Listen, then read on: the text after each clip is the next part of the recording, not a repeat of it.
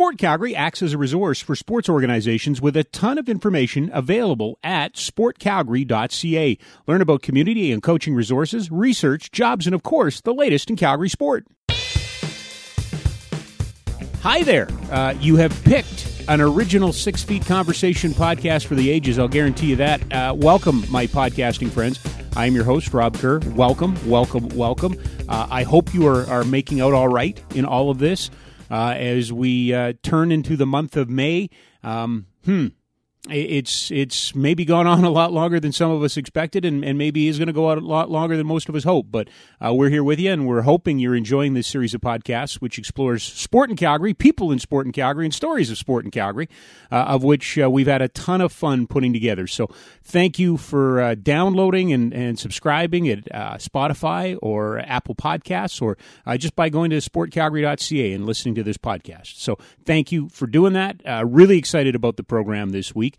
Full disclosure, a good friend of mine, a dear friend of mine, but he was really, when I concocted the idea of doing this and I wrote out my first list of guests, he was right at the top of the list because, and we'll talk about it in the podcast, for reasons beyond our own, him and I, us, never really got to work that much over the last decade or so together, although we worked arm in arm and shared many shared experiences.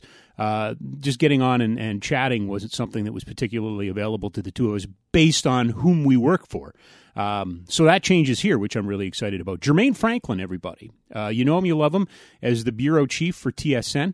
He covers the Stampeders. He covers the Flames. He covers the NBA. He has covered the NFL. He has covered Major League Baseball. He is right out of here. His kids are in minor sports in Calgary. He is part of the fabric of our community, and he's one of the more identifiable members of the media, quite honestly, because he represents this city on TSN Sports Center, right? So everybody across the country gets to see him. So really excited to share this conversation with you with my pal Jermaine Franklin. Just a reminder that Sport Calgary conducts research into sports issues in our city. Did you know that the gross municipal amateur sport product in Calgary is over $1.2 billion per year? Visit sportcalgary.ca to learn more. It's been a long time coming. Really excited to share it with you. Here's my conversation with my pal, my buddy, my friend, your TV host. He's Mr. TSN around here, Jermaine Franklin. So how are you? How you holding up? How you making out? What's going on? I'm pretty good, you know. I'm holding up good. I'm going a little bit stir crazy or have a little bit of cabin fever, but I've been following the rules. I've only gone out for walks or the odd run, and have limited my trips to the grocery store to about once a week. So yeah, this sucks to tell you the truth, Robbie, but following the rules. Yeah. Okay. So when did this reality hit you?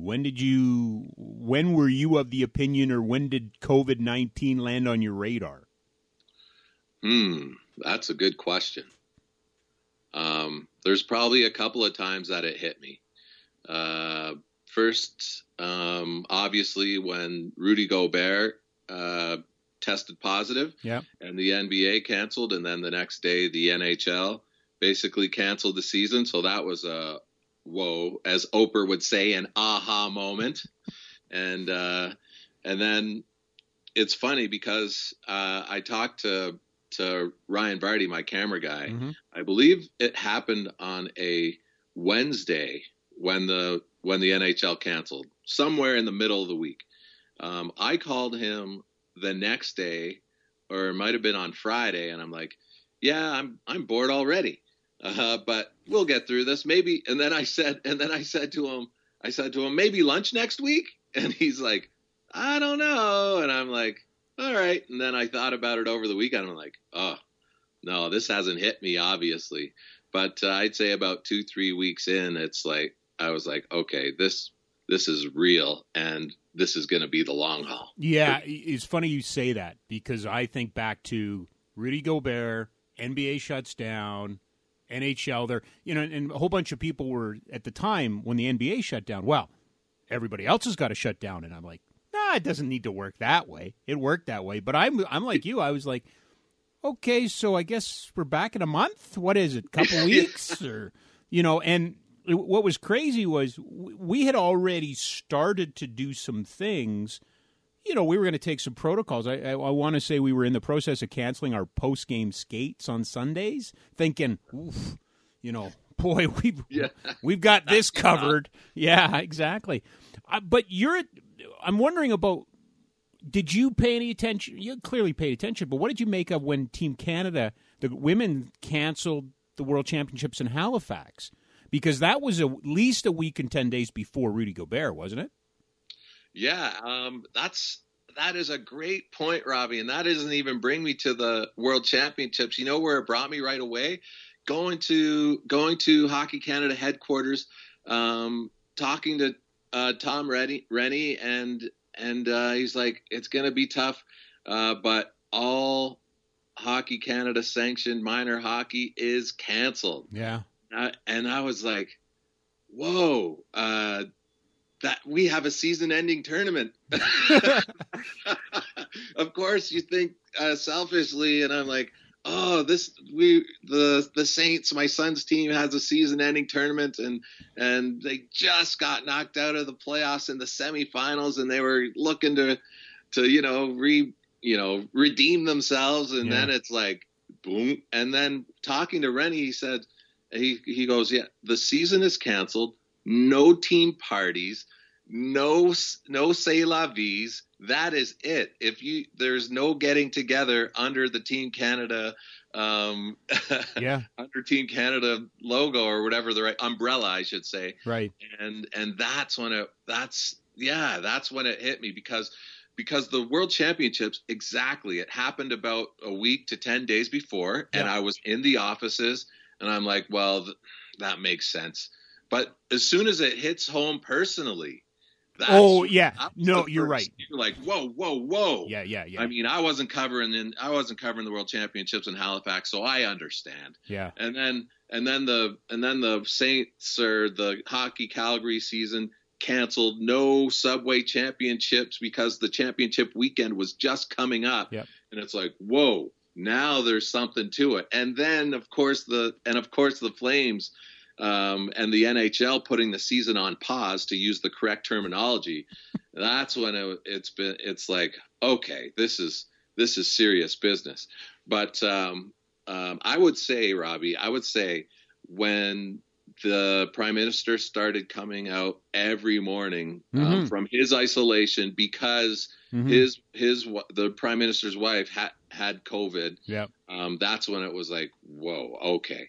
And I was watching every single one of those. Every single one of those, I was keeping up to date, and every night at news, I was watching both the national and CTV news with Lisa Laflamme. Right.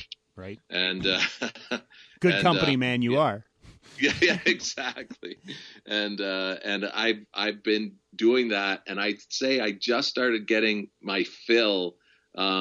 This week, I have not watched every single one. I've skipped the odd, and the only thing that brought me back, obviously, is the tragedy in Nova Scotia, which is just unfathomable. No, yeah. and made worse by this, right? Yeah, and compounding on that.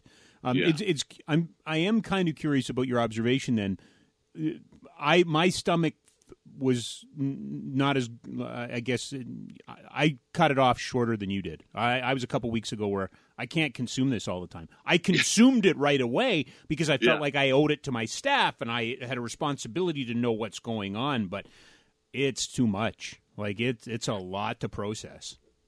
I agree. And once they start breaking off into the different provinces and premiers, and I'm just like, okay, enough is enough. But it is important for the information to be out there for those who really care.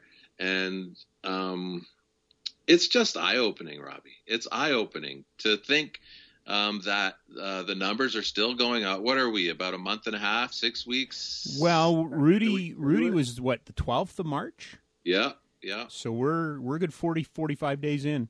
Yeah. Yeah. So 6 weeks, just over 6 weeks. And I'm just thinking, I was hoping that by this time we'd see a light at the end of the tunnel. And I know there's more positive news, but I don't see that light quite yet. I'm thinking hopefully by mid-May, there's truly some sort of concrete thought on how to get back, because the vaccine, they talk about that, who knows, but there's got to be a way to live a little bit safely. Not 100%, nothing's guaranteed, but there's got to be a way coming up eventually. It's interesting the role that sport has played in this, isn't it? And it kind, I guess it does kind of remind us where sport fits in the fabric of our lives. Because we manifest, I think, some of our frustration, some of our fear, some of our angst in the fact that I got nothing to watch. Like, give me something to watch, right? Like, oof. You know, if it weren't for Tom Brady, the Buccaneers, and Gronk, like, what would the last 6 weeks have been, right? Oh, exactly. And I feel guilty because I'm not a rerun guy. Don't feel guilty. You know what? The only one I've watched, just because I needed the context, was the 89 Cup final again. Yeah. Just because I needed to watch that one more time. And the thing that shocked me out of that was how good and young that Montreal team was. But I haven't. Like, I know that there was some replays of the Edmonton-Calgary games this year. I missed them. I didn't put them on the calendar or anything. And I didn't. Watch the Raptors repeat or whatever, the run. I watched a couple of games, couldn't last more than two or three quarters. Mm-hmm. No, I couldn't last more than two quarters, let's be honest. So if I came into it at the right time, I'd see the end of the game. I certainly have not watched too many of – actually, I haven't watched a whole CFL rerun or Grey Cup game. I did watch the Hamilton – I watched the end of the Hamilton Stampeders game. And why did you do that? I just saw it because, you know why? Because I actually saw it on. I flipped past it. I didn't realize it was on, first of all. Yeah. It certainly wasn't marked on my calendar. But when I flipped past it, I'm like, I remember exactly where I was. And I saw the flag right away. Yep. But my colleague, Matthew Scianitti didn't see it. And he was still a young reporter at the time, and he was a little excited. Like, I won't say overboard or anything, but you could see him for sure. I'm covering a championship team. This is it. And it was like, I didn't see the flag right away, but I saw something. So I would say it was about, and this felt like forever, but I would say it was about 10, 15 seconds before you realize something's not right here. And because the crowd was from where I was, they were like going nuts. So the experience, this is what live sports is. That's Ron. Right. This is why people go to the game. Yeah. They want to feel it. And when I watched the broadcast, they knew right away. They knew this was not going to count. There was absolutely no suspense. Yep. I, being in that end zone, watching Speedy B come towards us and thinking that the Stampeders just lost the Grey Cup. Yep. Like, I believed that for about 10 to 15 to 30 seconds. I'm like, oh my goodness. Really? And Scianitti was like, Hamilton won. And then it was like, oh, there was a flag on the play. But those 10 seconds, Robbie, those 15 seconds, it was like, that's what you live for. Whether it's disappointment or happiness, that's what you live for. But when you're anybody watching on TV has no idea what it was really like in there. Mm-hmm. Because the flag first of all, you're 80 feet above. You see the flag right away. You know that this is probably for nothing. Da da da da da. When you're there, no way. No, you're caught up in the middle of it. You're caught up in it. Yeah, you're caught up in it. And that's what's so great. Not where I was going to go, but we may as well talk about it. The significance of that particular play can't be oversold, because this team has been so good, but does not have the commiserate number of championships to show for it. And if that had gone the other way, we'd be having a completely different conversation than we're having now. We have a conversation. I think it's safe to say there's a fair conversation about whether or not the Stampeders have been successful enough. But you take that Grey Cup away, you lose that way, and it's a completely different conversation we're having about that team. Hands down. Hands down. Right? And the one thing I took away from that as well, seeing the replay and being a viewer, was how frustrated and not necessarily happy Bo Levi was. Oh, like, yeah. Bo Levi, his post-game interview with Farhan, he was like, yeah, we won. You know, we shouldn't have. Like, you just won the Grey Cup. You won the Chalice. You know, you won. Yeah. But the way they won didn't feel right. And I think Bo, in fairness to Bo, Bo wants a blowout win. Like, Bo wants a signature blowout win. They nearly had this signature win when they came back against Ottawa and forced overtime. Yeah. Or did it get to overtime? Ottawa, they forced overtime. That's right. Yeah. Yeah. Yeah. Should have won on the third down sneak, right? Yes. Yes. Yeah. Right. Yeah, it's you've seen some really wild stuff in this town, dude. Like amazing. You have seen some, because you arrived around the same time I did, right? Year 2003? Yeah, September of 2003 for the beginning of the Flame season. So you're originally an Ontario kid. Yeah. Right? Grew up, played a little hockey, dabbled a little hockey. Ontario League? I'm from Stouffville, Ontario. Okay. Did you play? I thought that was a small town until I talked to all you boys from Saskatchewan. Well, hey, I just served 3 years there. I'm not from Saskatchewan. That's right. Difference. That's right. You told me that. Yeah. But did you play? Now, help me out with this. Did you play in the Ontario League? No, I had a cup of coffee in the Junior A. Okay. Ontario League. Yeah. With the Aurora Eagles. Oh, okay. Okay. But I have two claim to fames. What? Okay. Okay, I played with Mike Johnson, former NHLer. Yeah, and funny story there. He was actually cut from Aurora, and he was like, "I'm done. I'm not playing hockey anymore." This is what he told me, and I just made the team, so I was in and out of the lineup for a couple of months, but they. They changed the coaching staff, and I just had played a couple of. I'm a defenseman, so it doesn't matter with Mike. But they changed the coaching staff. Coach came in, changed things up. I was on the outs. I couldn't get in the lineup. He called Mike Johnson back. Mike Johnson made the team.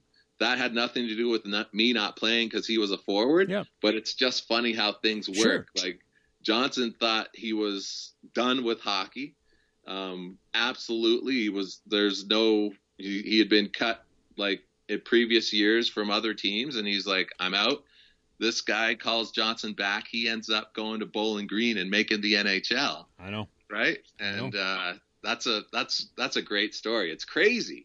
It's crazy. But that's sports, right? Yeah. That's sports. That is sports. Oh, my second claim to fame. I was going to ask you. Yeah. My second claim to fame.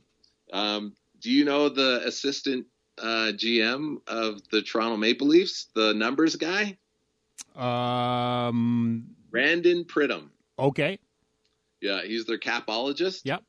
Played minor hockey with him in Stouffville. He was a Stouffville Clipper, just like me. He was a year ahead of me, and we played together every other year. And then we played again together in Uxbridge and Junior C. Okay. Both our junior dreams shattered, and we ended up there. Yeah, but in fairness, you're both in the NHL. Yeah, right. Like, of course we are. It's just a matter of how you interpret it. All right. So you're growing up in Ontario. How did you find broadcasting, or how did broadcasting find you? I knew I always wanted to be a broadcaster. Like I guess to be. Completely honest, like my first dream, of course, was to be a hockey player. Sure. But I was also I don't know if in love with my voice is the right way, but I liked my voice and I always worked on it. Mm-hmm. As my mom said, if you like your voice, you better work on it. So I'm sure my baritone voice is baritone because that's what I liked. So I always thought of myself as a broadcaster / voice actor.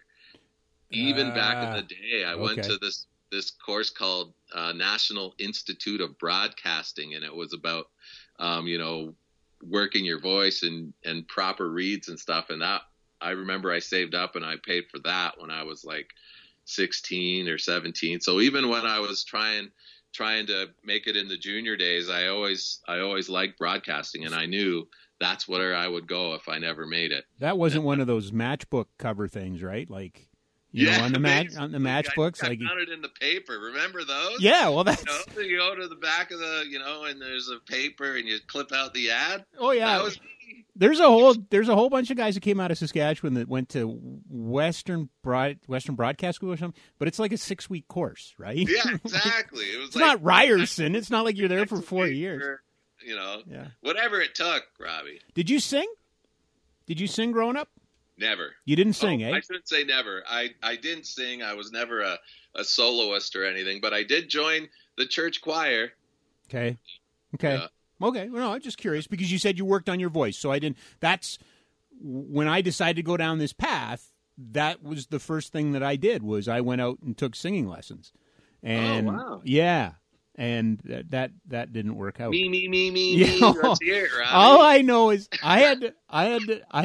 I did it for about 3 years or 4 years in Fort McMurray when I got into volunteering and broadcasting. And I remember I was like just frustrated because I sang all these show tunes that I had no idea, Phantom of the Opera and everything. And then one time, I think my second or third year, she said, "Well, here, let's try this," and she gave me the theme to Cheers. So I got to, at least I knew that song, right? So I could sing that. But hey, it helped me. I learned how to breathe and all that sort of thing. Can't carry a note to save my life, but that's great.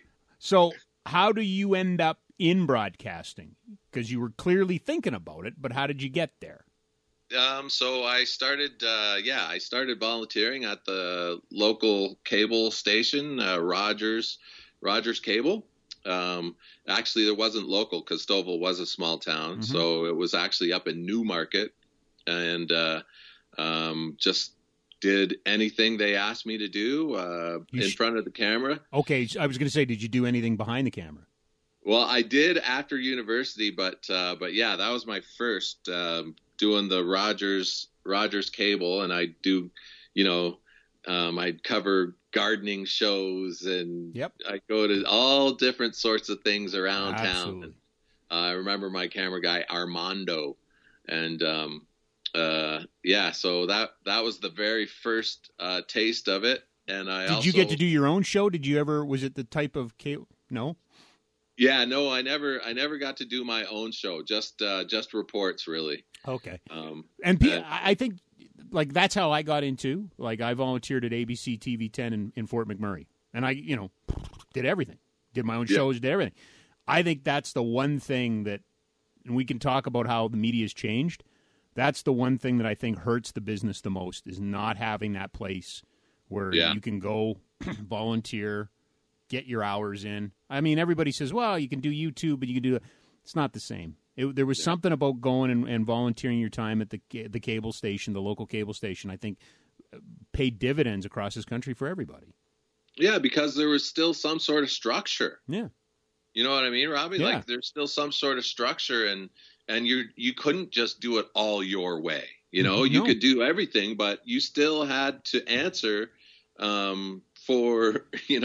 you still had to answer for what you produced, and I think that makes a big difference. And it's a different world. You can't really criticize the YouTubers because they have come into something amazing. No, but I think my criticism of the YouTubers, though, is that there is some sense of celebrity. That I'm doing that. Why are you doing this? Are you doing this to be known? You are not getting on cable TV to be known. No. Right? Cable TV at the time was, well, I can't get a job because I have no experience at the radio station or the television station, so I need experience, and this is the way I'm going to get experience. At least I can put this on my resume. Yeah.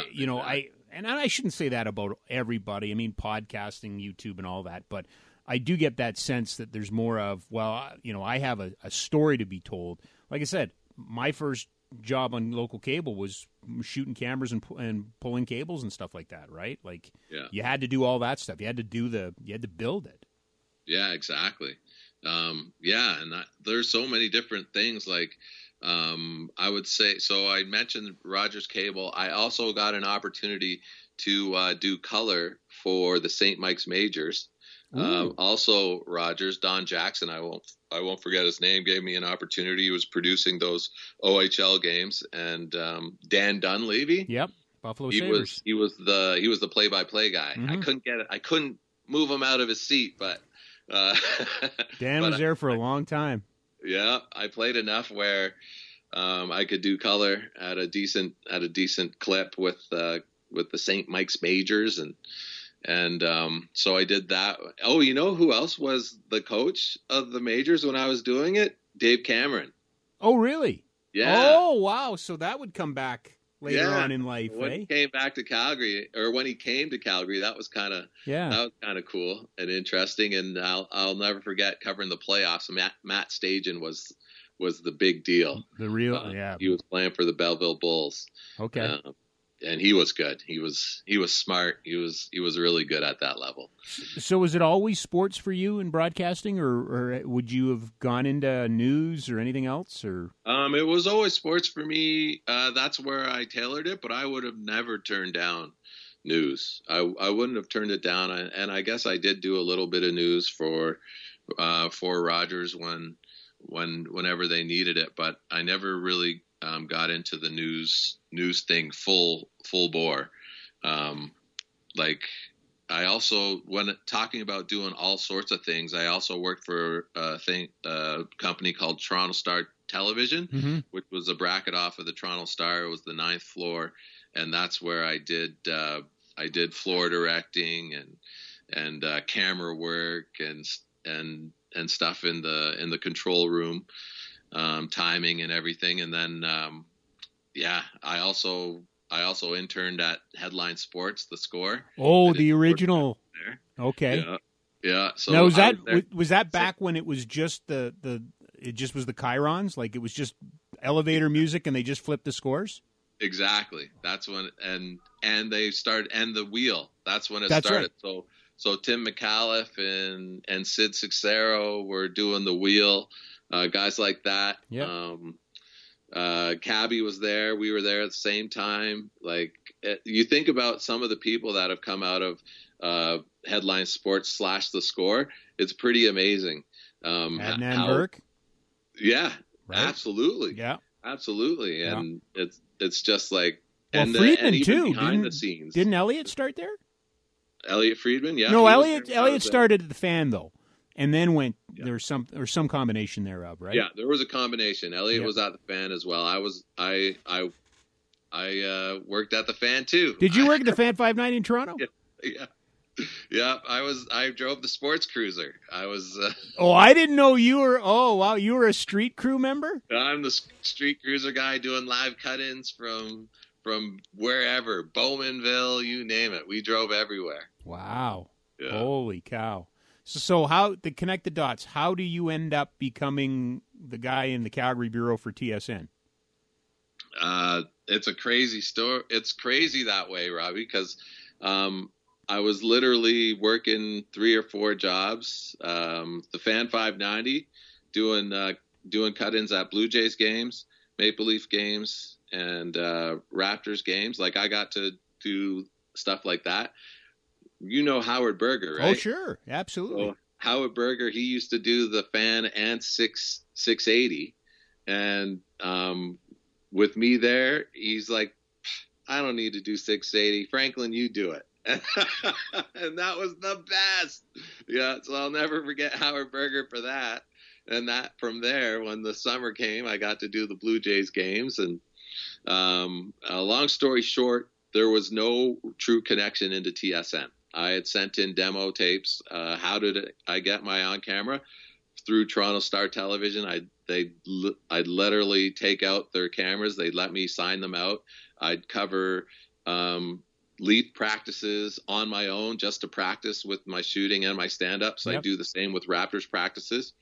And finally, after it was probably my second or third demo tape, I got a couple of editors at T-Star Television to help me, fancy it up.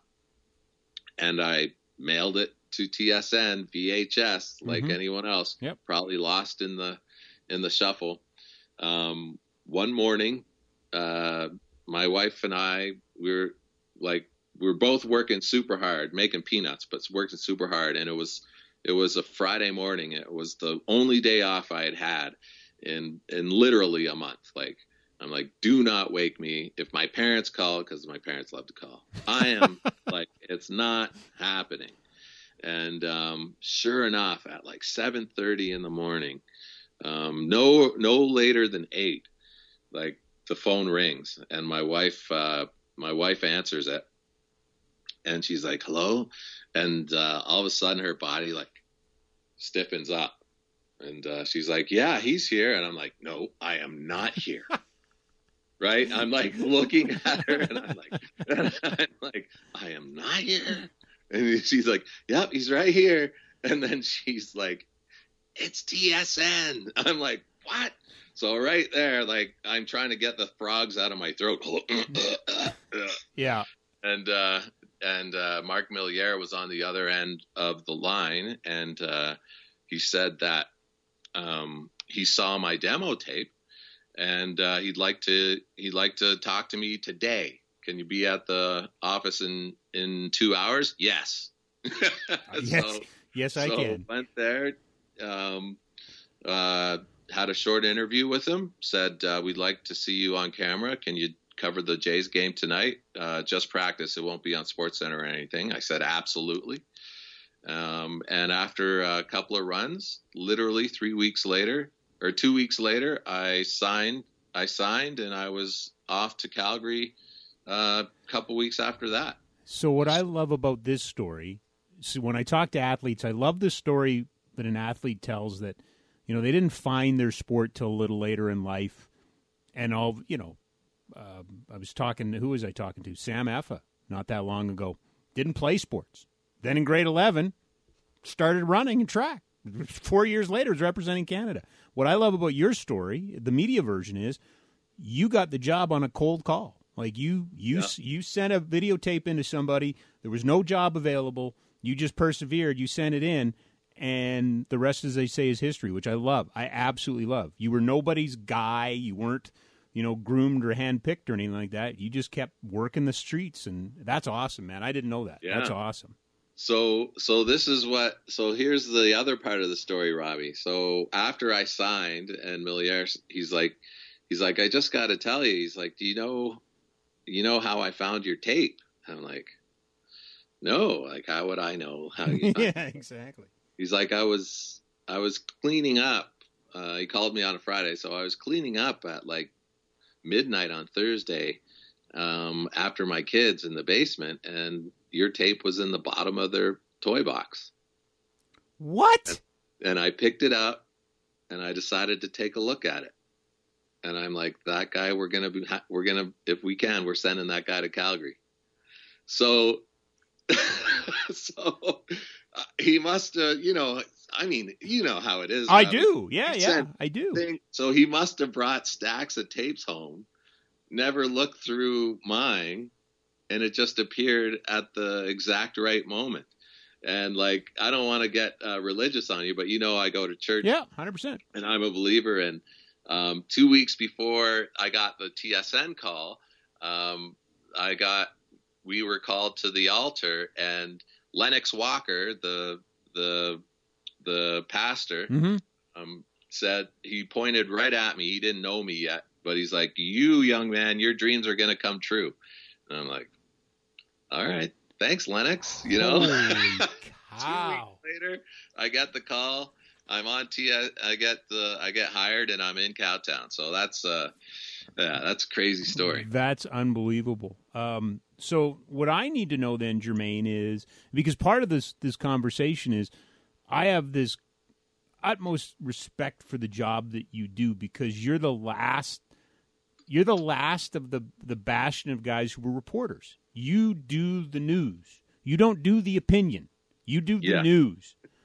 Right? Like, and I think we can get into a whole philosophical question, but back when you came to Calgary, there was a lot of guys doing the news and a few of us doing opinion. Now it's a flip. How did you learn to do the news part? How did you learn to do the chasing of the story, to build the story, to find the story and all of that? It's easy to come up with opinions. Anybody can do that, but to do what you have to do, where did you learn and hone that part? Well, I would say, university and through volunteering and just keeping at it. And I think it's honestly, Robbie, I think it's a natural part of who we are. And when you're put into a position where it isn't necessarily news, that's when things get a little uncomfortable.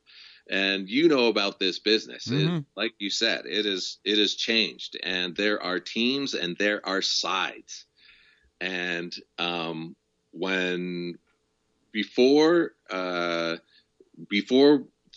they're calling things partnerships. Yeah. You know? Yeah. Yeah. Oh, no.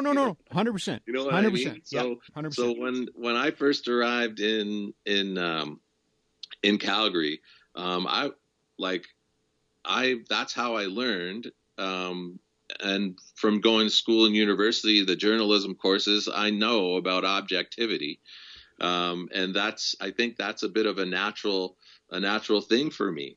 But at the same time, I didn't realize how, I guess, objective or that I was until you start to notice how unobjective other guys are allowed to be. I fully understand, but when it comes right down to it, I even know, like, the radio guys, like when you were in radio, there are some things that you had to struggle with because it was, you would get somebody knocking on your door. Like, that was a little harsh. Oh yeah. And you're, what, like, are you alluding to? You know, what's that supposed to mean? And then you're like, no, you were there. You saw it. Yeah, you saw it firsthand, and that's, you're right. But I accepted that as being on the opinion side, as much as I wanted to have journalistic qualities. I was not a journalist; I was a broadcaster, but essentially I was an opinion maker, and I preferred interviewer and all of that, storyteller. But that's what it was. You have to be the news guy. You had to be the news guy all the time, and I don't know. You tell me if I'm stepping into places you don't want to go, but. Your transition in Calgary wasn't necessarily very easy either, because the first guy you're dealing with is Daryl Sutter, head coach / GM of the Calgary Flames. And I was there. I suffered my bruises, but you took a lot of lumps from him. Oh, yeah, big time. Yeah, you tell me, you're the expert, you know. Exactly. I mean, that happened, 3 or 4 times a month or whatever. I love him. I think he's a great guy, but he was always, it took me a long time to figure out Daryl Sutter. Daryl was probably in a better place when things weren't going well and didn't like it when things were going good. And he was a great interview if they were struggling. He was a terrible interview if they were winning. Is that fair? Exactly. I'll never forget, but Sean Donovan, he must have scored, I think he honestly scored we'll say 6 goals in 8 games or something like that. Oh, he had that streak. He had that run. Yeah, that streak. Yeah. Remember that? Yeah, or 6 straight games. And I remember, asking about Sean Donovan. He's like, he's a minus player. What's that tell you? And I was just like, can we not work together just once? Yeah. Yeah. Yeah. But at the same time, Daryl, like he always had his finger on the pulse. I'll never forget, after he just lambasted me in a interview, in a scrum, literally after it was over, he asked me how my daughter Micah was doing. Mm-hmm. And I'm like, no. And I'm not laughing. Cared. And I know exactly what you're talking about.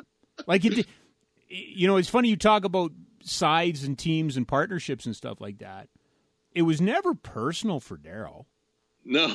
Like, we took it personal. Like, it was hard on the ego, but he never took it personal, right? And that's the first, and that your first gig in the business, your first real gig in the business, you're kind of dealing with that guy, right?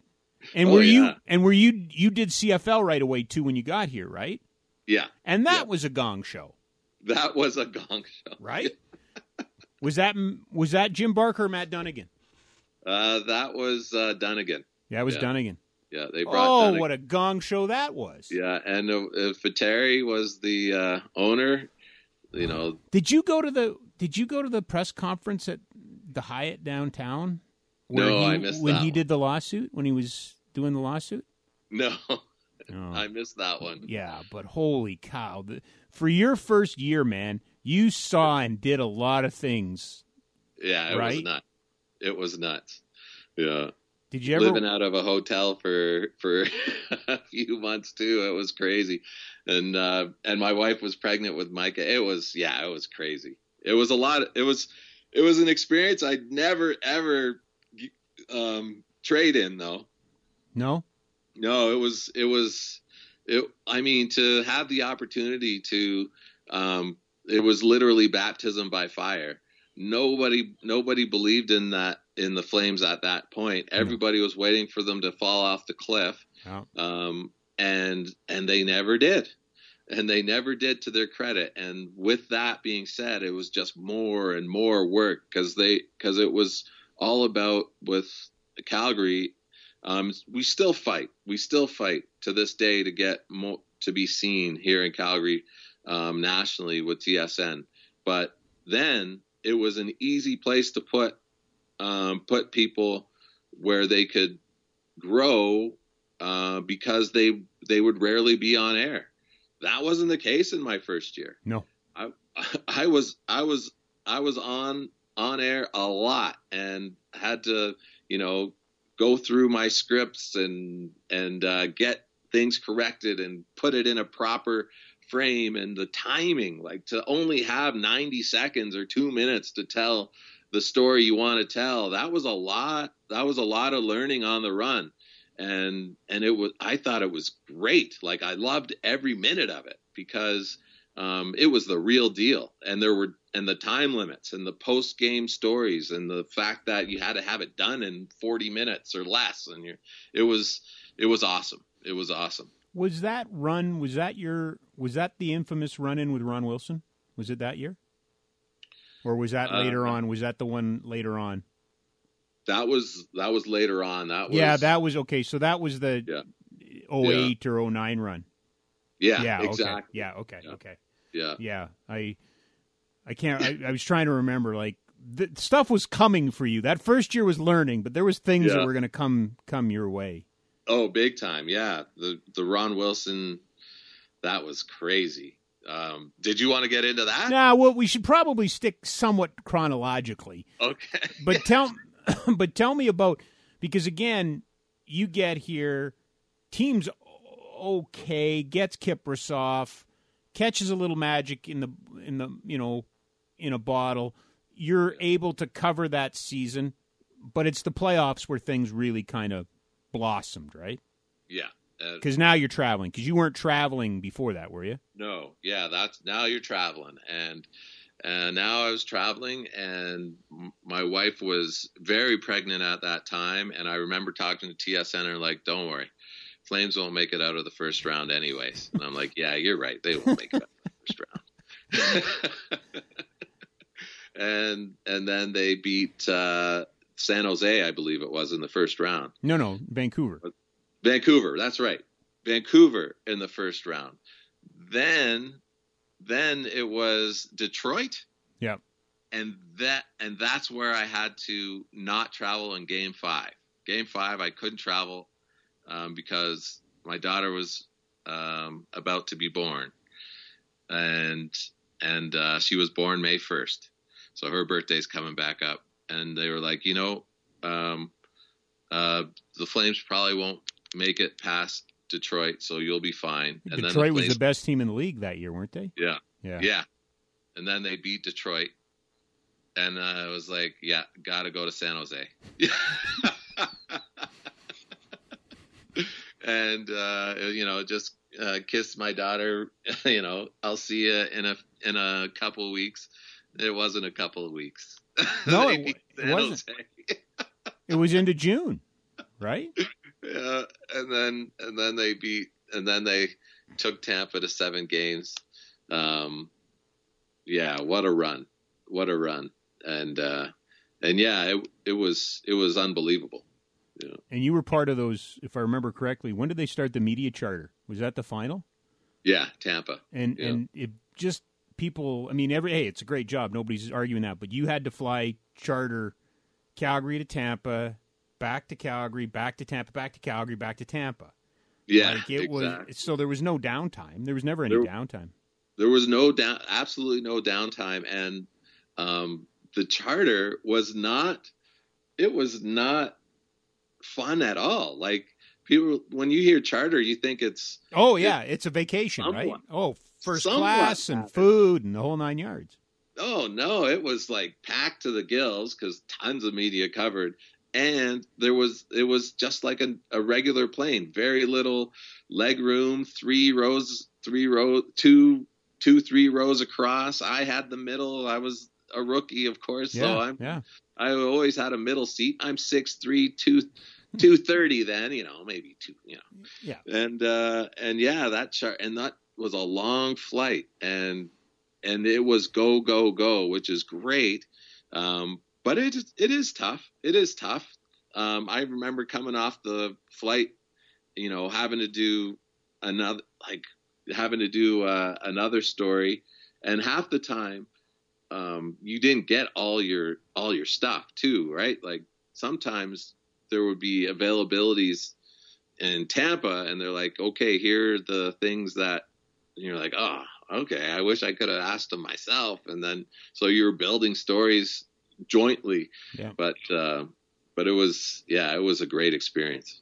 What were you getting in terms of feedback then? Were they happy with you? Were they hard on you? I mean, I never asked you that. Like, what was the feedback that you were getting? 'Cause you mentioned it. You were kind of in the hinterland. The Flames weren't really an issue. And even in the first round, Vancouver would have been the bigger story. Yeah. But as this thing went on, you would have played a much larger, more prominent role for TSN. Yeah, absolutely. The feed, I would say there wasn't much feedback. No news was probably good news. Yep. Okay. But yeah, still went through the scripts. Adjustments had to be made. It wasn't like I would just go on my own and then come back with what I had. It was here's, and when it's that deep. Everything is there's a meeting about every angle because 1, I'm not the only reporter. 2, they can't have repeating stories. 3, you got to leave nuggets for everyone else. Yep. So it's like, Mackenzie's talking about this and Rashog's talking about this and Jermaine's talking about this and blah, blah, blah. So we took up all of Sports Center. And I was just a piece of the pie and loved every minute of it. Were you also at that time, were you picking up Roughnecks stories? Were you doing Stampeders were about to open camp and stuff like that? Were you just able to focus on hockey or did you have other work? No, it was hockey. It was just hockey, eh? Yeah. Yeah. Okay. Yeah. No worries about any other thing. And I think about it now, like, if we were to go through something like that today, I'd have a lot more time off after a Stanley Cup run than I did after that run. It was like take a couple of days and, stamps are going and we just stamps and you're just like, okay. And you just go, go, go. But when you're doing something you like and you love, you can't complain too much. He's Jermaine Franklin from TSN, our guest here on the original 6 Feet Conversation podcast. Not sure what sports are provided in Calgary. Sport Calgary's Sport Directory will help you find the sport and sport organization that's right for you. Visit sportcalgary.ca to learn more. Tell me about the relationship, because it's going away, sadly, but tell me about the relationship that you've had with 2 cameramen, because essentially you've had 2 shooters your time here in Calgary, and You're the face. You're the guy that we know. You're the guy we hear from. But it really is a team effort. Yeah, it is. Ned Demich was my first camera guy, and Ryan Vardy is my camera guy now. It's hard to believe, but I've been here almost 17 years. Yeah. And both camera guys, I couldn't ask for more. It's an important relationship between a reporter and his camera guy. Like he is your eyes as well. Like he is the guy that tells you that your tie isn't straight. He tells you that you got crumbs on your face. He tells you all those little things that everybody at home notices. But also, I love to bounce my ideas off of them. I love to literally read my script or my stand-up to them because if they don't get it, the average viewer isn't going to get it. Like if they're asking me, what are you trying to say here? Or why did you say like 8 different numbers in your stand-up? Like what's with all the stats? I lost you at, 3 out of 4. That's huge to me. Mm-hmm. That's huge to me because, and the thing is, I trust them. So I trust their word, and that's a big thing. And I think that goes a long way in terms of the relationship, with them. And I let them know too, if I have any, beefs, or if I'm like, hey, we gotta make sure we catch these guys on the ice. Like it's give and take, but we've never really had any real disagreements, which is great. I think they are easy to work with, and I believe I'm pretty easy to work with. But that relationship is huge, because if they're not giving their all, it reflects on the whole of the project and the product. What about technology? You mentioned you're like 17 years in now. From when you came to Calgary to now, how has technology impacted your job? Oh, it's made it better. It's made it better. I wouldn't say easier, but I'd say better, less time consuming. But it allows you to do more work, and the expectations are obviously a little bit higher all of a sudden. I'll give you an example. The first 10 years, actually probably more, we always have to drive back up to the CTV station. We don't have our own office. We don't have our own feeding capabilities. So back in the day, we used to either have to pay major money to feed via satellite from the Saddle Dome, or we'd have to drive back up to the news station, CTV, to feed our stuff through their system to get back to Toronto. And that drive, whether it's from the Saddle Dome or whether it's from McMahon Stadium, it's going to take an extra 20 minutes. If there's traffic, it's 30 minutes. So that's all time that you don't have to perfect your story or get up to the station. And do that both ways. That's an hour, and you just don't get home nearly as quickly. Now they have something called a DiGero, which has been around for at least 5 years, where you can feed stuff digitally through cell phone lines or Ethernet, and you don't have to go anywhere. Yeah. Basically, it's a time saver. It's amazing. It's amazing that it's a time saver, but at the same time, Robbie, it gives you more time to do a second or third draft of your writing. You're like, oh, I got more time. So you figure it out. You say it in a better way. You don't have as much worry about getting it done on time, because you have more time to get it even better. So I would say that technology has gone a long way in that sense. And the camera guys, the way that they haven't changed their camera that much, but their lighting, they seem to have changed their lighting a lot, and everything seems to be brighter. But that's what technology does. It's brighter, better, and easier to travel with. And we kind of alluded to it, but just talk about, like, the business has been interesting. It's not the same as it was when you came to Calgary. It just isn't. I know we've kind of gone down that path, but, again, I got a ton of respect for you, because you remain one of the few news gatherers you know, I guess, are you asked? You're probably asked to give opinion more now than maybe you were, but you still, your primary job is to gather news, right? Yeah, my primary job is definitely to gather news. Just the last couple of years, I've done a thing called 3 and 3 with Aaron Vickers lately. The last couple of years, it's been with Aaron Vickers, and that's where I get to voice a little bit of an opinion, a little bit of expertise. But yeah, it's truly news gathering. And I mean, you mentioned it before, and I don't disagree. Like I find that in most cases, or in many cases, I'll say many cases, if there's a tough question to ask, I can't necessarily depend on anybody else to ask it, because it's not going to be nice. Does that make any sense to you, Robbie? It does, but I wonder how much of that was the group think that, well, we'll just get out of the way and let Jermaine ask it. Well, maybe. Yeah, maybe that's it too. Because I used to bug you all the time because, and I don't want to put you in a difficult spot, but there were questions that you were, you know, asked to ask, right? Oh, and yeah. If there was something going on in Calgary, or did you see Austin Matthews last night? Right.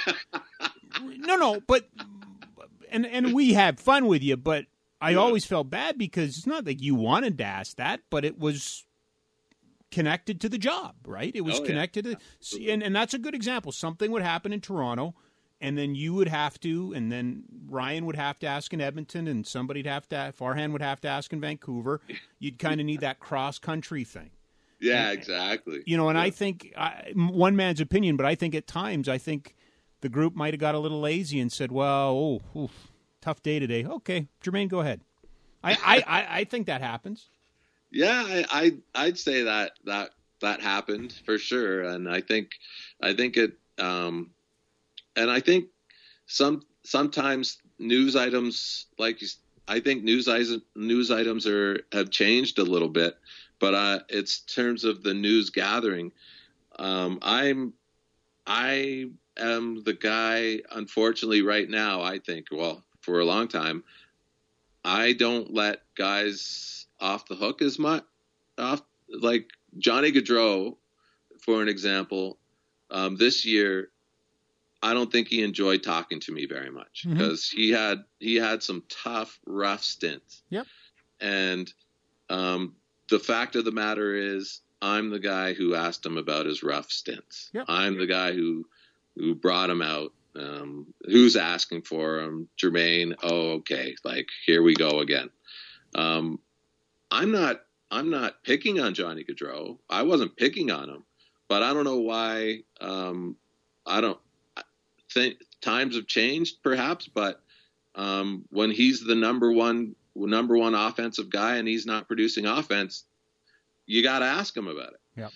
And not everybody asks him about it, and I think a little bit of that has to do with the partnership thing, or it's easier to ask him about it on the road when nobody else is around, and well, I'm not on the road with him all the time, so he's going to get the heat here at home. Well, don't you think other part of it as well, Jermaine, is that, you know, a radio guy or a newspaper guy can wait till the scrum's over and sit down and nestle in and let's have a chat.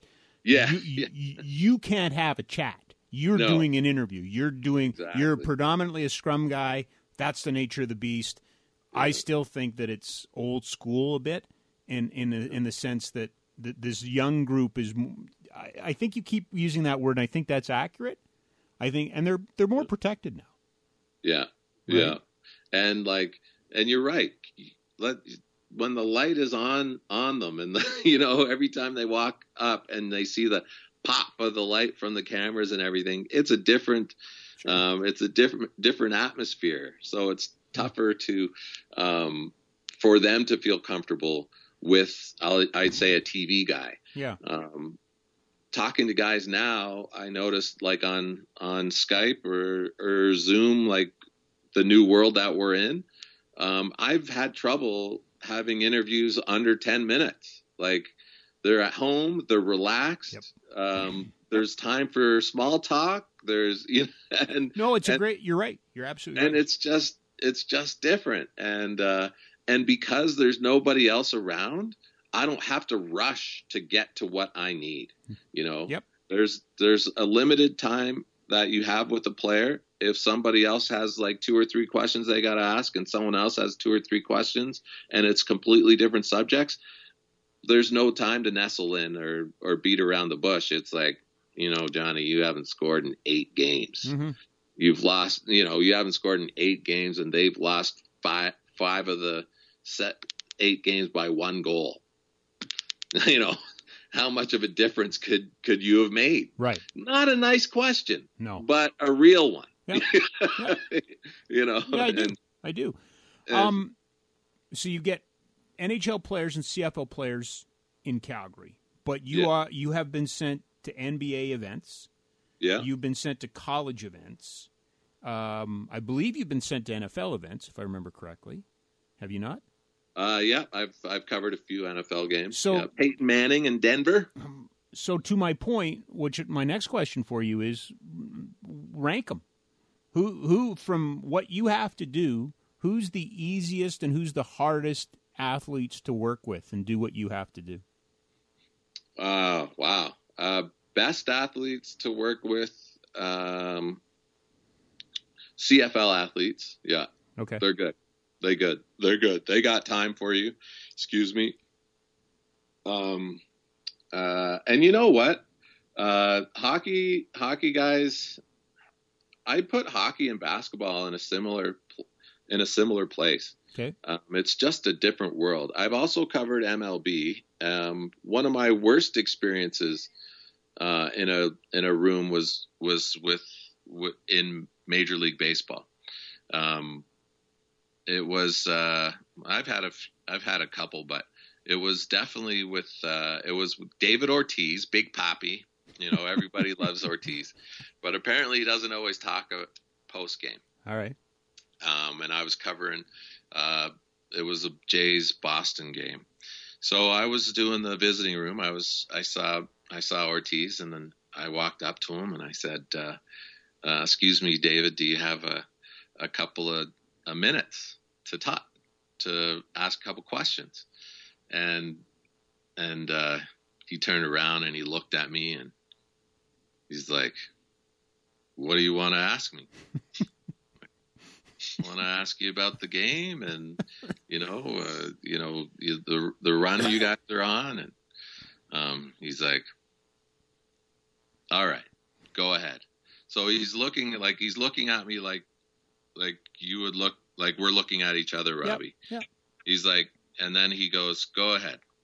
And he knew I had a mic in my hand. He knew there was a camera, and he literally turned his back to me. And yeah, so first he turned his back to me and said, "Go ahead, ask." And I was like, "What?" And of course, all the Boston writers who were looking in the background, like shocked that he actually said he would talk, come right in. I don't even ask a question. They just start rifling off questions. And he talks with his back to us, putting his chains on, lotioning. And I'm just like, is this really happening? Like, did this dude just turn his back? He's answering questions.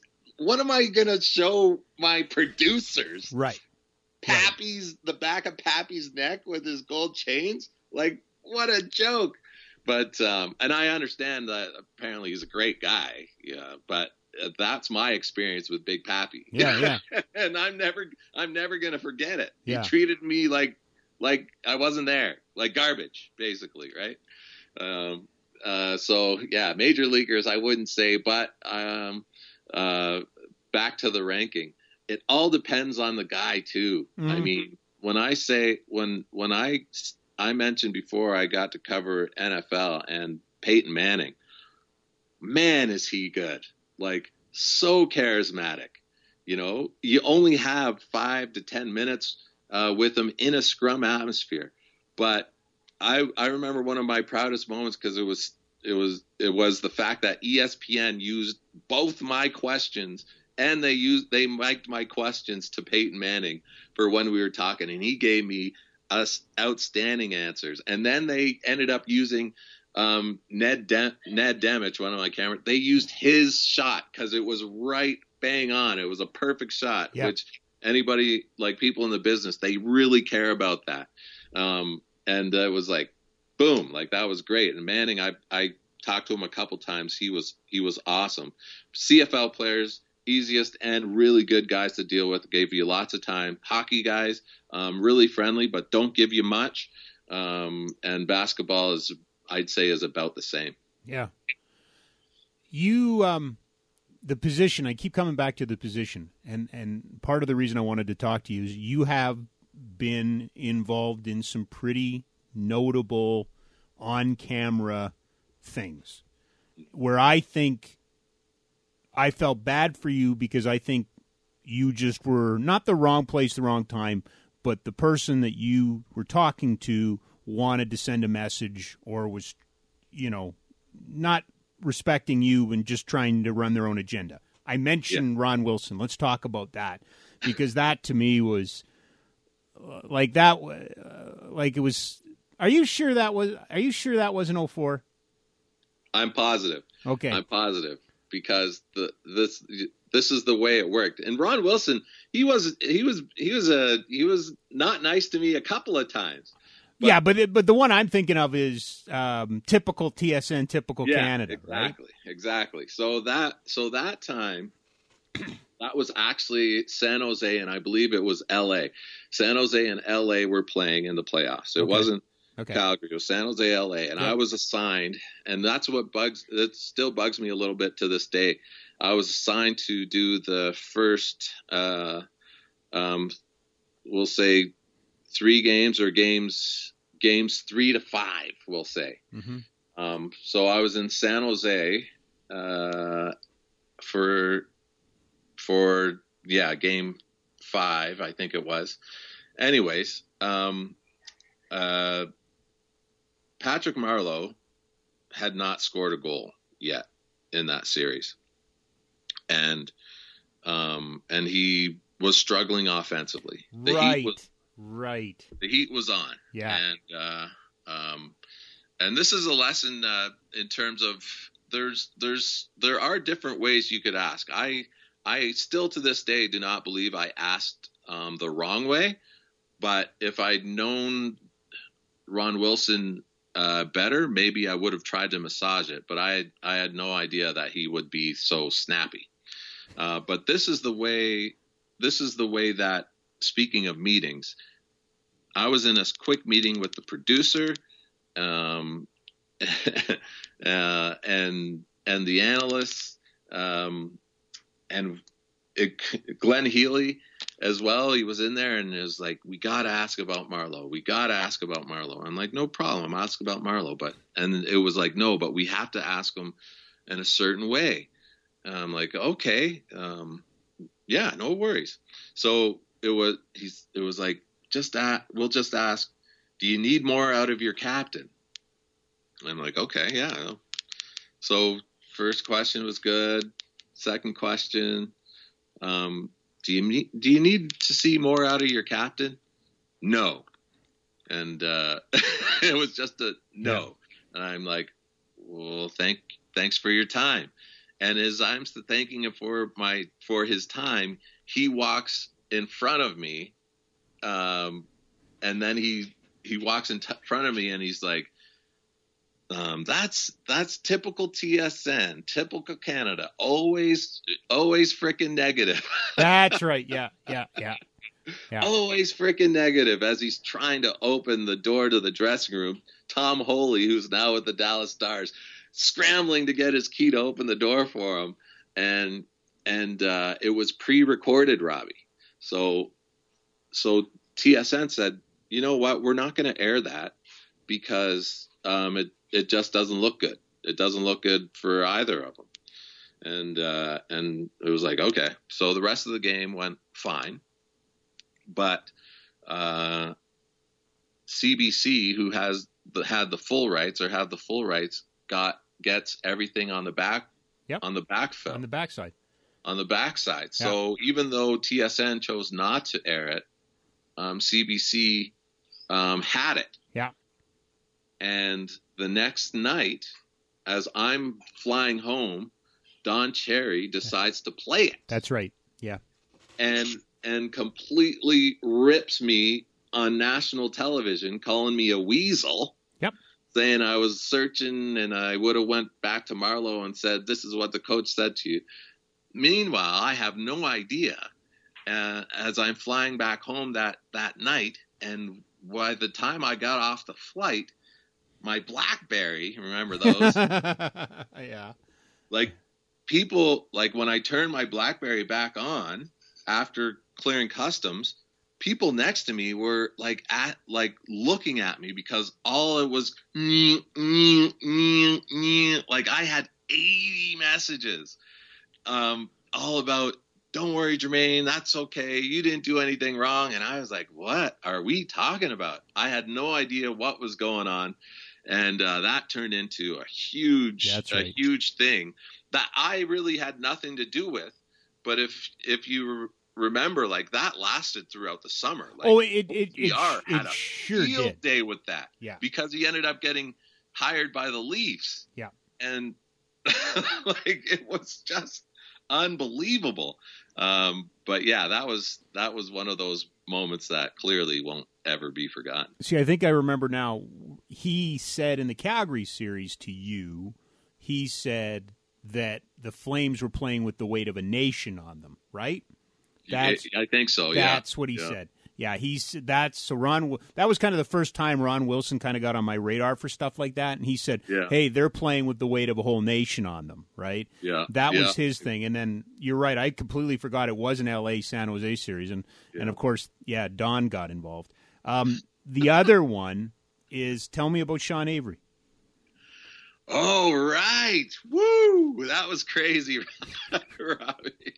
Yeah, that, now I wish I had everything to do with it, but I'm just glad that I had my mic ready and Ned had his camera ready, because and you tell the story better than I do, Robbie. We could talk about we talked to Dave Tippett. Yes. Right? And I thought it was you who asked him about Sean Avery, right? Yeah. Yeah, it was. I asked him about Sean Avery and you know how he is. So this was getting towards the end. He had been bounced around a little bit. Now he was in Dallas, and of course everybody was paying attention because, you know, he could get himself into trouble, right? But up until that point, you know, he hadn't really done anything in Dallas, had he? No, and Tippett said, I think, to quote him, said that he has been a model citizen. Yep. And he didn't understand why he had such a bad rap that he had. Yep. It was like Avery was a Boy Scout. He couldn't ask for anything more out of the guy. And he's been a great teammate. And he basically kind of gave us a little bit of a scolding, you know. He did. No, he absolutely did. You're right. Saying how he's been great and we shouldn't be expecting the worst out of him. Of course, Robbie, we know that Diamantafonos was dating Avery's ex-girlfriend at the time. Now Fanoff is married to her, Alicia Cuthbert. That's correct. Yep. Yep. So after we talked to Dave Tippett, right after, like he had just finished that answer, the scrum broke up, and we went to the dressing room. Right? Room's open. Yep. We come in, we go into the dressing room, and Avery comes out of the back, and he's like, "Where's TSN?" Specifically. And I was just like, "We are right here." And Ned was ready, rolling, boom. Everyone rolled. Well, everyone who heard it rolled in because there was a guy that missed it. Yep. Competitor. Yep. And Sean Avery goes, "I just don't understand why everybody wants my sloppy seconds," which is so disrespectful. 100%, yeah. So disrespectful. Soon as that was said, it was over. Like, I thought you asked a follow up. Didn't you ask for clarification or something? Because that's how I remembered. I asked him, "Is that what you're gonna tell Dion when you see him on the ice tonight. Yeah, that's what it was. And he ignored it and walked right out of the room. Right. Do you remember who was sitting right behind us? Yeah, Marty Turco. Yeah. Right? And Turco just shook his head. He was so disappointed. Oh yeah. Wasn't he? He was. And we were all like, there was about a 10-second pause where we were kind of, there was only three or four of us, but we're kind of looking at each other going, did he just, like, he said what we just think he said? Did he say that? Yeah. And I mean, I ran right away to get it up, and I remember making a phone call going, this is what he said. Are we going to play it? And I mean, it was insane, but literally came out from the from behind and said, where's TSN? Yeah, where's TSN? Gave us the sound bite and basically dropped the mic and walked away, because I did have the follow-up. Is that what you're going to tell Dion tonight? And he just ignored it. Yeah. But just like you, like everyone took off, and I mentioned the technology. Yep. DeGero wasn't around then, so I had to call and say, look, you need this now. So we had to spend major dough to book the next satellite feed, have it ready to go. You only get 15 minutes, and it was pandemonium. And of course, when the NHL got a hold of it, all of a sudden, they treated it right, as they should have. It was He was wrong. I remember talking to you afterwards, and I'm not sure I was more dumbfounded by Avery. I guess I was, but I just couldn't get over Tippett. Had just literally seconds before had gone to bat for this guy, scolded us, really did. Scolded you, because I think you asked the question, but was really condescending, and not condescending, but was really scolding. And then this happened. Like it was insane. It was really insane. It was right out of a movie, basically. Yeah. So that was an eye opener for sure. Yeah. Yeah. You were involved in a couple, because you were, weren't you involved in a LeBron one too? Yeah. Yeah. I was involved in a couple of LeBron ones. The most recent was LeBron. I asked him about that's right. What did I ask him? I had to beat around the bush a little bit, try and massage the ego. And of course, it wasn't in a scrum, but it was a press conference style. And this was literally after game 2, and in game 1, this is when Cleveland played Golden State, and J.R. Smith forgot the time on the clock. Right. He got that offensive board. Yeah. Instead of putting it right back up, he thought they were up. He drove to midcourt. So ESPN, obviously brilliantly, after they lost game 2, but they had the footage from game 1, but they sat on it. And of course, there's 2 or 3 days in between games. And they came out with this footage, and nobody wanted to ask LeBron about it, but ESPN had been lambasting him, because the footage in between the overtime and the fourth quarter and the overtime, LeBron did not say a word to any of his teammates, and he looked away the whole time. He was, and they kept on saying how he was a bad teammate and he should have tried to, lift J.R. Smith's spirits and all that stuff.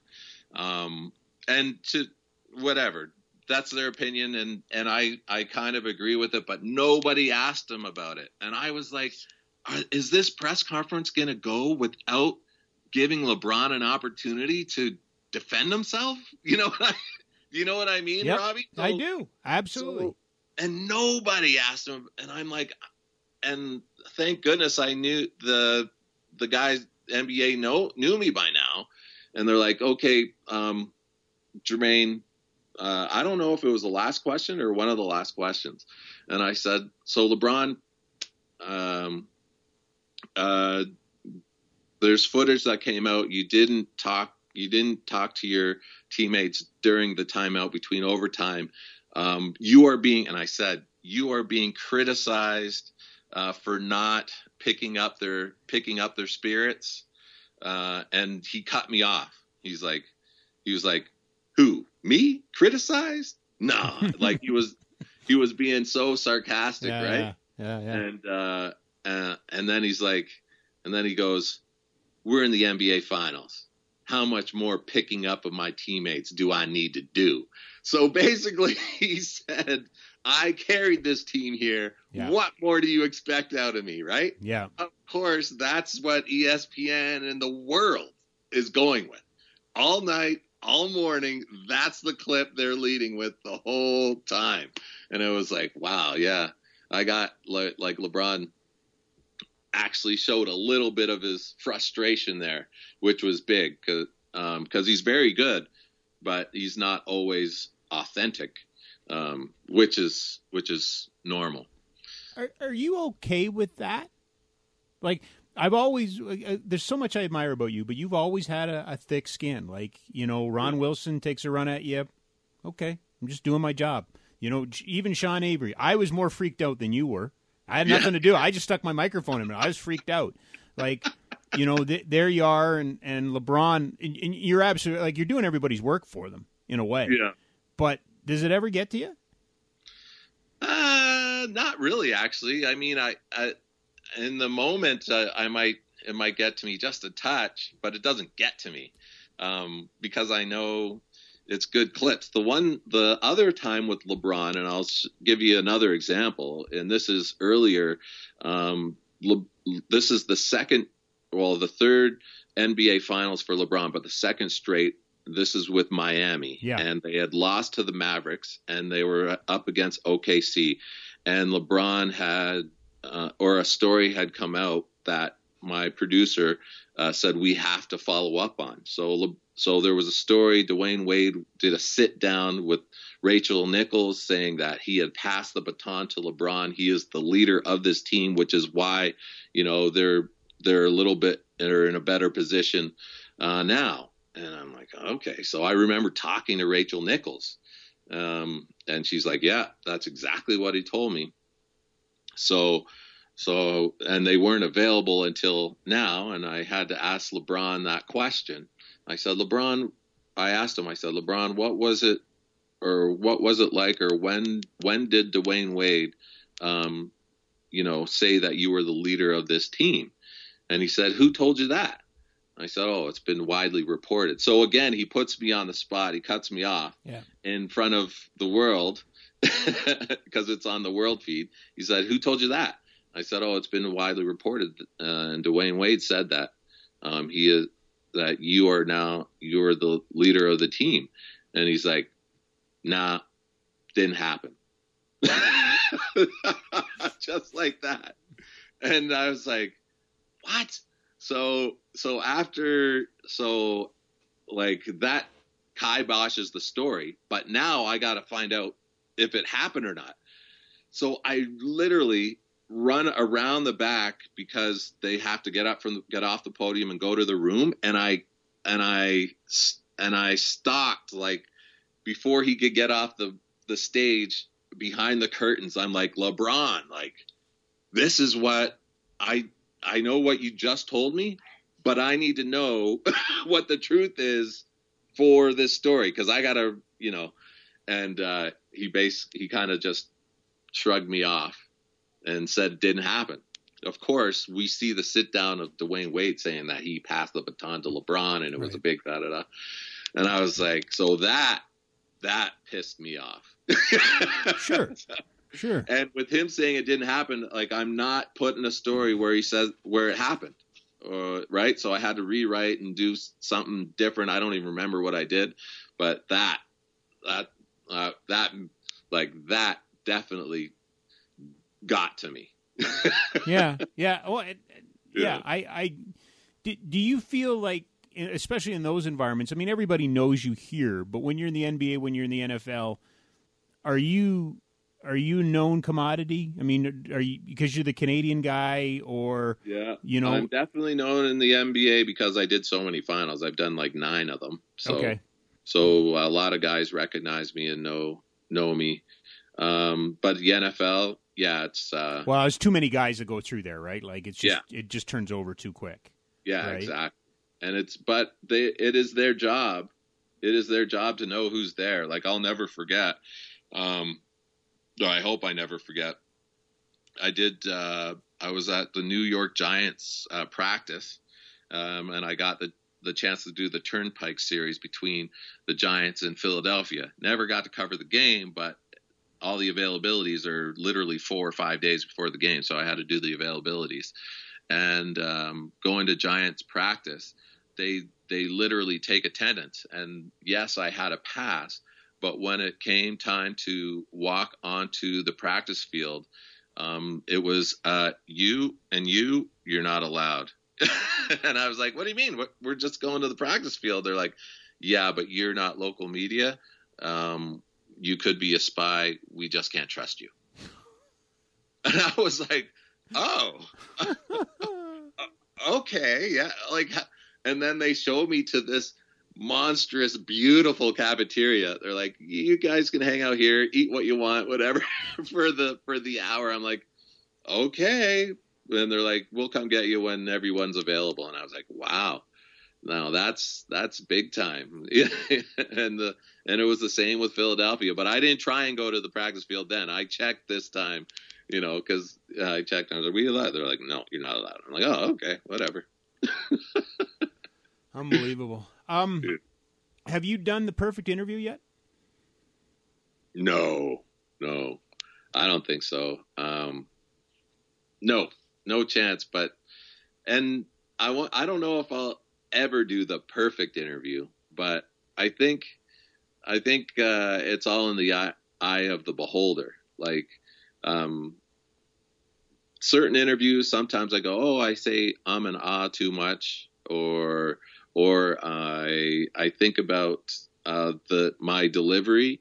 But in other times, I'm really happy with the way that, you deliver a question, and sometimes the subject just isn't in the mood.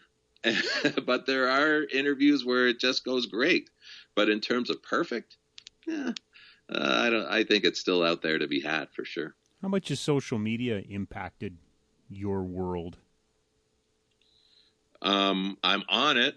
I don't love it. Right. I'm game, but it just keeps on changing. And I don't, and maybe this is me becoming a dinosaur, so I got to be careful, but I don't feel like chasing it all the time. Right. Like Twitter, I was like, okay, I'll get on Twitter. I don't think people really, want to hear everything I have to say all the time, but I'll do it. I mean, it's part of the job. Then it's okay. I'll try Snapchat. Never liked it really, but gave it a try. Yeah. I'll try Instagram, and now it's TikTok, and now it's something else. And it's like, wow, they're like, I don't like chasing, I don't like chasing social media. We'll chase a story, right? Of course, that's your job, but all the different platforms and the continual changes, I'm not a huge fan, but, at the same time, I'm on it. I'm on Twitter. I'm on Insta, and I am not on TikTok. But who knows? I won't promise I won't be on it. I'll get my daughter to give me a tutorial or something like that. I think we're a little bit insulated here in Calgary because I don't see it the same way. But you do have some exposure in the NBA. As somebody who does what you do for a living, what do you make of the trend that we've seen in the last couple of years about player-created content? Things like the Players Tribune and some of this other stuff that we're seeing, even the social media components where, like last year, Antonio Brown did those, almost documentaries for his social media. For a guy who does what you do, how do you see or interpret what's going on there? Yeah, it's different.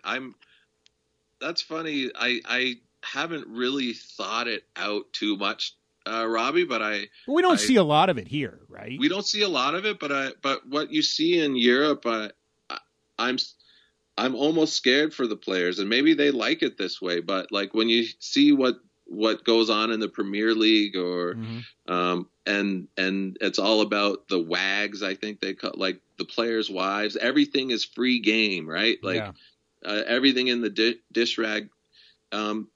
That's, I think that's a product of no availability for the players.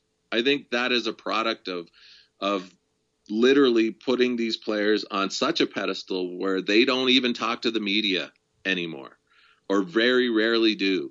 And I think that's what turns the media into, instead of objectivity, it turns it into dish rags and just trying to get hits and views. Mm-hmm. So with that being said, the more that is taken away from the media, the more untruths, I think, or opinions are going to come out. What do I think about the player tribute? I like them, but at the same time, I think it is one side of any story. It's kind of like Flames TV.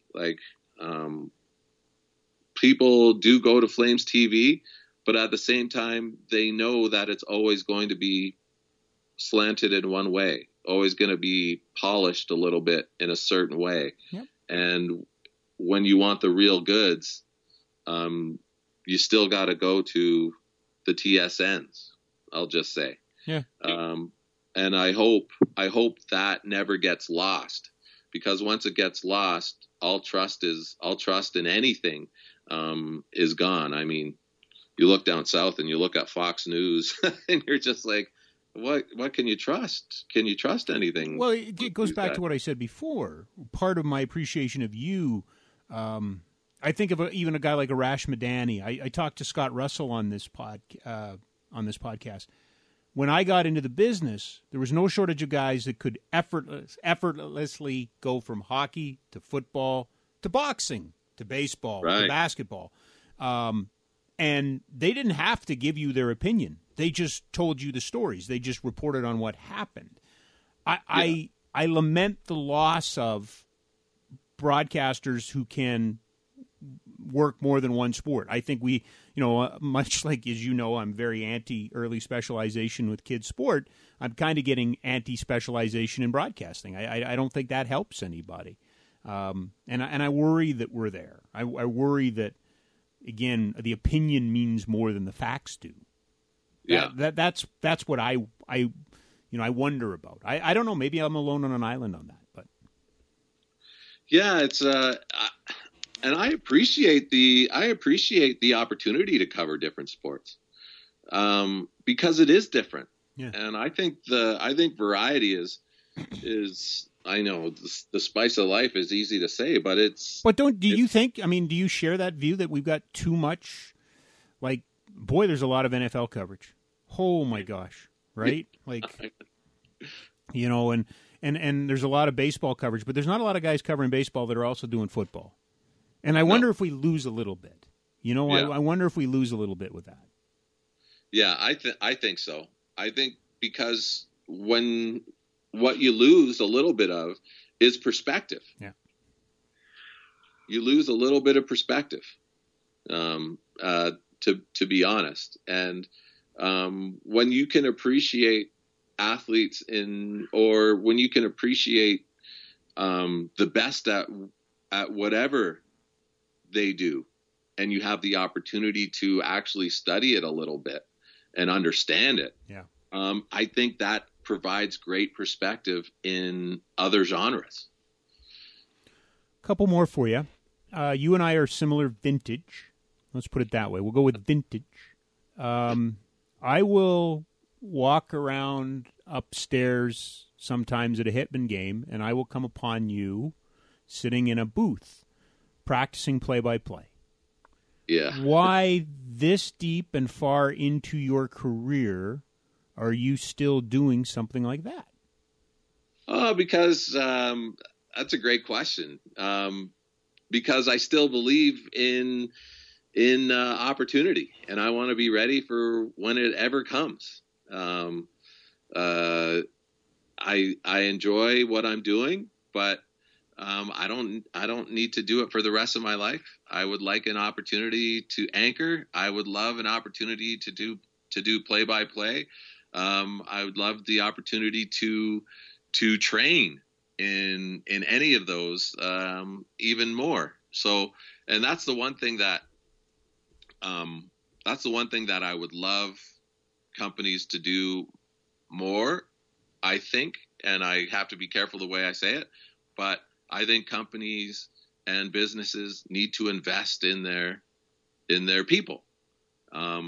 But if you're not willing to invest in yourself, then, you know, what are you doing? So, right. So I could complain to you all I want about, hey, why don't I ever get to do the under 17s for TSN, or the under 18s, or the Ivan Helenko? Like, why wouldn't they give me a chance even on the B rated games or whatever? Well, how are you preparing for that? Right? Yep. Just like how we came in this business, Robbie. Just like how we came in this business. Someone gave us a chance, but we invested in ourselves. We invested in ourselves. We said we would do it all. We do anything. Yes, I'll get you coffee as long as I can do a couple of reports. Yeah. And that hunger, I still have. I still have the hunger, Robbie. But I don't get it. You're supposed to be tired now. Like, I'm tired now. Like, I'm tired. That's why I retired, because I was tired. I didn't. To me, I look at you and I go, oh, my God, I am so jealous. I wish I had it. One of the things we didn't talk about in this, we're talking about the way the media's changed, but the demise of local sports. You were anchoring. You were getting reps. You were getting reps because we had local sports, sports shows, right? And that's gone. And I don't think that's healthy for anybody. I don't think so. But I'm sitting up there one day at a Hitman game, and I look over, and there you are, and I'm going, this is wrong. Like, wrong on so many levels, because I can't do this anymore. I don't have it in me. And I'm watching you do it. I just think it's incredible. I love you for so many reasons, your work ethic and all of that, but I'm watching you do that, and I go, I have to find a medium in which I can ask him this question, because I think it's incredible. Yeah, to be honest, Robbie, I appreciate you saying that. And like, you're one of the reasons why I still got the hunger. You're a great example of a guy who didn't sit back. You had an opportunity. You were the host of radio. You said you wanted a little bit more. You got the opportunity to do play by play, and you did it. Like, I think that's huge. I mean, not everybody can move around within the media world. You're one of the guys that have done it. You're one of the guys that I aspire to be like. Oh, no. I aspire to be you. No. I aspire to be you. No. That's not how this works. Dude, I only wish I had the chin that you have. And I mean that seriously. And when I say the chin was, and I used to joke around with you, but it was not a joke. It was just pure admiration. You had no problem sticking it right in there and letting anybody tee off on you. You had no problem. I wish I had the balls that you do to ask the questions. I will admit readily on this radio station that there were plenty of times I used Jermaine Franklin generated answers. Absolutely 1,000% I did, 100%, because you would stick your chin in and take it. I just, again, it turns into being a mutual, love fest here, but no. You've done more for me and more for people in Calgary than a lot of people know, because you will stick your chin in there. Oh, I appreciate that, Robbie. Yeah, I won't dispute that. I do stick my chin in there to take a few shots, but it's for the betterment of the product. Yeah, but it's been, but I'm living off not living off, but I certainly utilize your coattails. There's no doubt about that. Right. And the Sean Avery thing, I had the Sean Avery audio. I had it, but Sean Avery didn't come out and go, where's the fat guy from the radio station? He came out and said, where's TSN? Right. I'll say this though, to me, the most tragic stupidest, dumbest thing that ever happened in our business was this myopic pro wrestling point of view that, well, we can't talk to him because he works for Bell, and you can't talk to him because he works for Rogers. That crap drives me around the bend. Because you were kind enough. You were always kind enough to come and spend time with us and talk to us, and it was always great to talk to you. And then all of a sudden we decided one day, well, no, it's the WCW versus the WWF, and we can't acknowledge the existence of the other ones because our fans don't know they exist. That's just such crap. So that's I feel you, and I miss it. I love the opportunity to be on radio, and when I was given that opportunity, loved it. I thought it was great, but times have changed in that sense. Are you optimistic about the future? I'm a little optimistic. I'm a little concerned, for sure. I don't know exactly where things are going in this business, but we'll always find a way. We'll always find a way. I mean, things are changing. The way people consume are changing. And what hasn't been figured out quite yet is that I know of is how to make dollars off of the way that people now are starting to consume media. 20 years ago, it was called monetizing the internet. And 20 years later, I don't think we're any further ahead than we were. No, not at all. And I know for a fact, because I'm just as guilty. I mean, a lot of all my stuff, obviously now, is going to the web and so forth. And I know for a fact people hesitate to click on that link because they're going to have to watch 30 to 45 seconds of commercials before they get to the content. And sometimes it's just not worth their time. And it should be, because it's great content, right? Great. Well, that was never in doubt. That was never in doubt. All right, pal, my last one for you, and kind enough, I mean, we went so long we ran your battery out on your computer. I feel terrible about that. I ask all of my guests this question. I put no parameters on it, and I will ask you and let you answer it any way you want. Give me your hidden Calgary gem.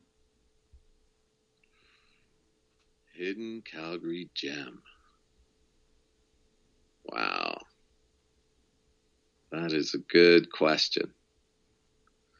What would it be? I'll buy you a little bit of time. The whole hope here is that when this is all over and people have been listening to the podcast series, they'll have heard that question from so many people, and it'll give them a little bit of a laundry list of things that they want to check out or places they want to go when we're back to normal. Yeah. That's a hidden gem. That's a great question. Well, the parameters are yours. You can interpret it any way you want. True. You know, I wouldn't say it's hidden, but I love walking along the riverside.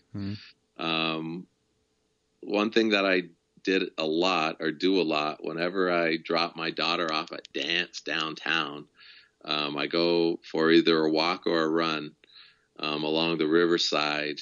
And I just love it, and cross the bridge. And I know that that bridge was the source of a lot of discontent, in this city. But I think it was well worth it, and to see all the pictures people still take at that bridge all the time.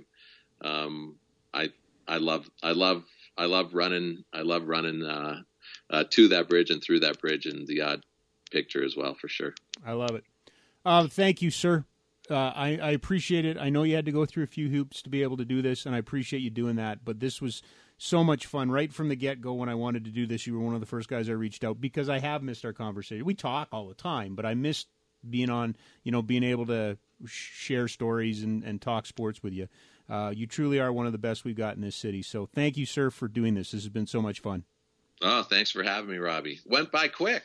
Frank's did not disappoint, particularly raw, particularly insightful, did not hold back, and that right there is why I love the man. He is he's a gem. He is an absolute awesome guy. What you see on TV is what you get in real life in so many ways. Really excited that we finally got a chance to talk, as we discussed there for many, many years. Silliness kept us from sharing our conversations publicly and stuff like that. So this was good for me, and I hope he enjoyed it, and I hope you enjoyed it. Lots of guests here on the podcast of late. Did you catch Cheryl Bernard? That was a fun conversation as well. Brent Cron was a ton of fun.